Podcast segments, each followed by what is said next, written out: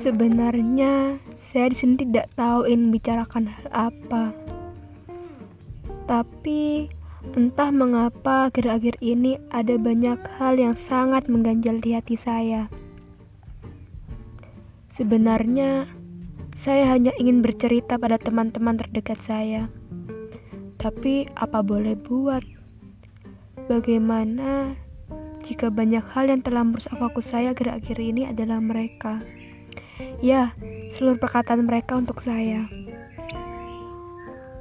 Ih, kamu ini anak basket, tapi kok pendek. Ih, kamu ini kok iteman sih.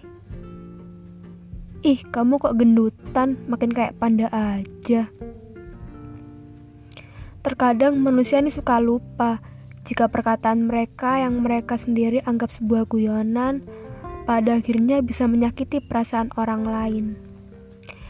Dari sekian banyaknya manusia yang beraktivitas di sekitar saya, hanya beberapa gelintir manusia saja yang mampu memanusiakan saya. Gak apa-apa pendek, aku lebih suka yang pendek kok, gak usah insecure gitu ah. Ayo mulai cintai diri sendiri. Kalau mengingat perkataannya, terdengar lucu sekali. Begitu banyak tidak sempurnaan dan aku dipaksa untuk mencintainya. Dan pada akhirnya, pilihan yang dunia sisakan untukku hanya tersisa dua saja.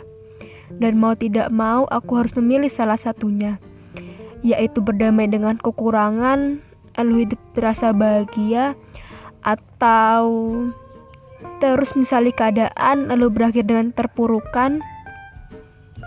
Tapi sedikit terlintas di benakku, mengapa kamu tidak bisa menjadi aku?